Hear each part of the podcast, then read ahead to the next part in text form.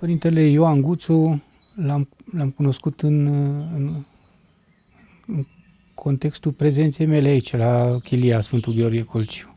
Pentru că el a fost uh, ca un frate al părintelui nostru stareț. Ei au se rugau împreună, își făceau treburile împreună și de aceea era ca și cum ar aparține chiliei, ca și cum ar aparține familiei duhovnicești a chiliei noastre.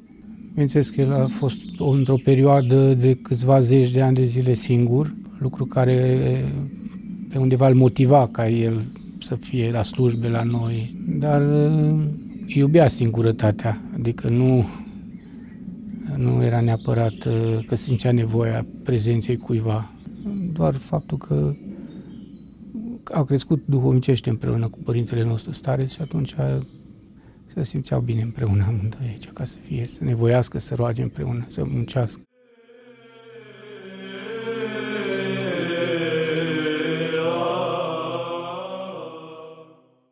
Am venit, părintele, de ce am stat la părintele Dionisie și părintele Ioan Guțu era vecinul nostru. Venea la slujbe la noi, la Otrenii.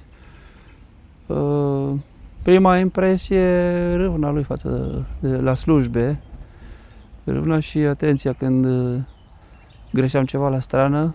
El era gârbov și stătea acolo uneori, ne, ne făcea observație și se întâmpla să nu auzim, să nu fim atenți ce spune el. În timpul ce cântam sau dacă cântam ceva greșit, putea cu bastonul în podea. Nu așa ne, ne îndrepta să nu greșim timpul slujbelor.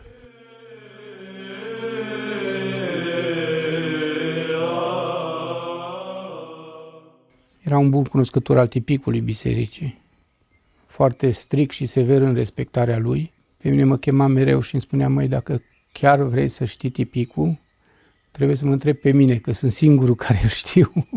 și într-adevăr, și părintele, părintele nostru, părintele Dionisie, când avea nevoie, se consulta cu el și nu numai probleme de tipic, chiar și lucruri care țineau de evenimentele petrecute în trecut și nu-și mai aducea aminte detalii părintele și spunea, Popa Ioan, el trebuie să știe că are memorie bună și îl întreba cu tare lucru, când, acum câțiva ani sau nu știa, nu-și aducea aminte de nume sau persoane, tot pe părintele îl întreba, părintele și aducea imediat aminte.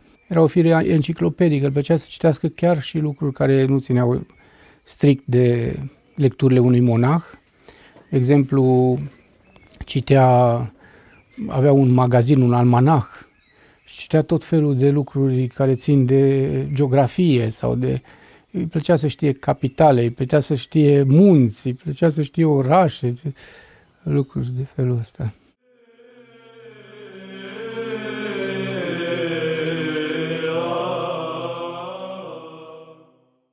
Mi-aduc aminte un frate care a avut grijă de el când a fost bolnav.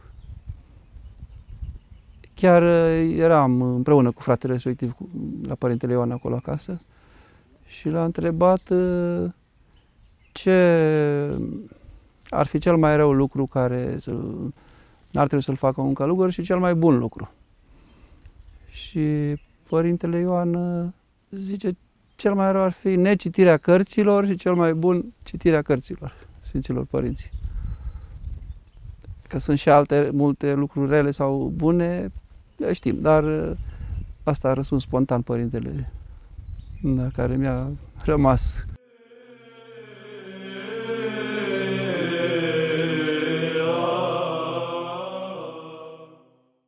a făcut parte din categoria monahilor foarte săguitori din punct de vedere al ascezei.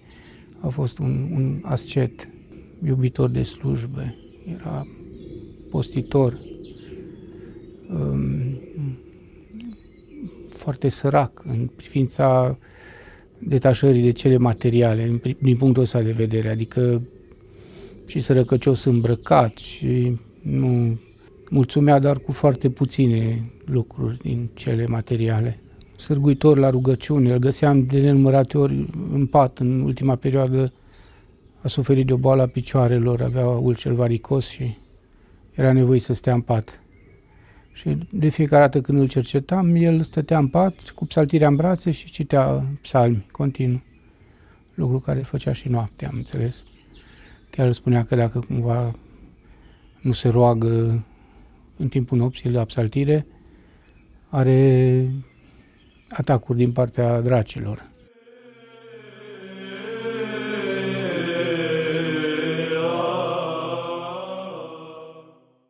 Mai ales cu o zi înainte până să mă facă rasofor. Părintele plecând de la noi de acasă, în perioada era singur și îl conduceam întotdeauna spre casă. Abia mergea și îl țineam de braț și îl conduceam.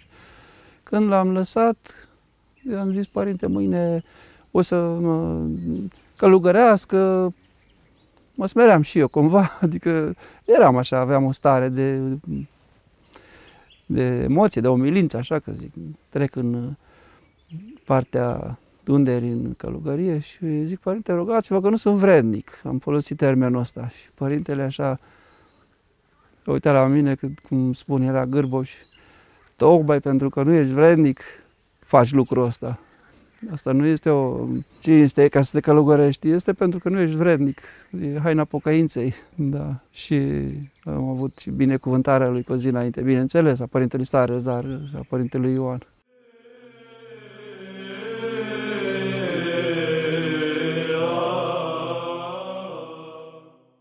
Cred că pentru simplitatea lui și pentru râvna pe care o avea în a urma lui Dumnezeu, nu și dărui Dumnezeu cu multe harisme. Adică am înțeles că multă lume primește ajutor acum când îl cheamă în tămăduirea de boli.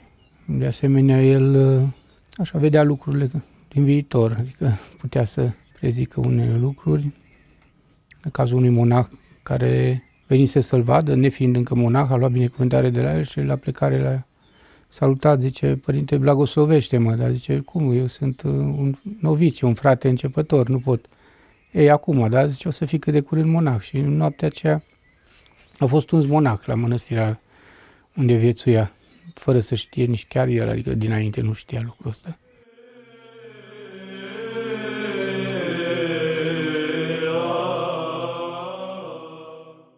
Eu chiar pot spune că am avut o experiență personală cu el, în care, prin care și-a arătat uh, faptul că era purtător de Duh și dăruit de Dumnezeu ca să vadă lucrurile care se vor întâmpla. Fiind trimis de părintele meu, de părintele Dionisie, cu treburi la el, la plecare îmi spune, stai să-ți dau ceva, un bilet pentru starețul tău. A luat un creon și a scris pe hârtie și când zicea, când ajungi la chilie, să, ci, să citești lucrul ăsta din partea mea.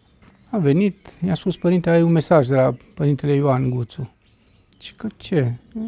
Și citesc. Era scris în limba greacă, dar cu, cu litere latine. Să pot citi, eu nu știam limba greacă.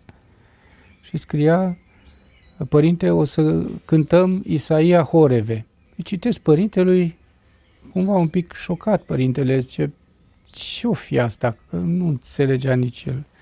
Zic, nu știu, părinte, asta mi-a dat să vă citesc asta. Cine știe? Nu, mai, nu trec două zile și primim de la mănăstire înștiințare că au hotărât să mă hirotonească diacon. Era o cerere mai veche adresată de părintele nostru, dar nu se putea din cauza că nu îndeplineam eu toate formalitățile în ce, ce privesc actele. Așa. Și brusc s-a evit un episcop care își asumase să facă el hirotonia, fără să fie organizat de cineva. El venea în Atos pentru o altă treabă, o altă hirotonie. A avut o discuție cu egumenul Efrem pe vapor, venind în Atos și a, părintele cred că a explicat situația mea și a zis să fac eu. Și au hotărât în duminica săptămânii respective să au venit, m-a anunțat. Și îi spun părintelui și zice, a, asta era, zice, cu bilețelul părintelui Ioan.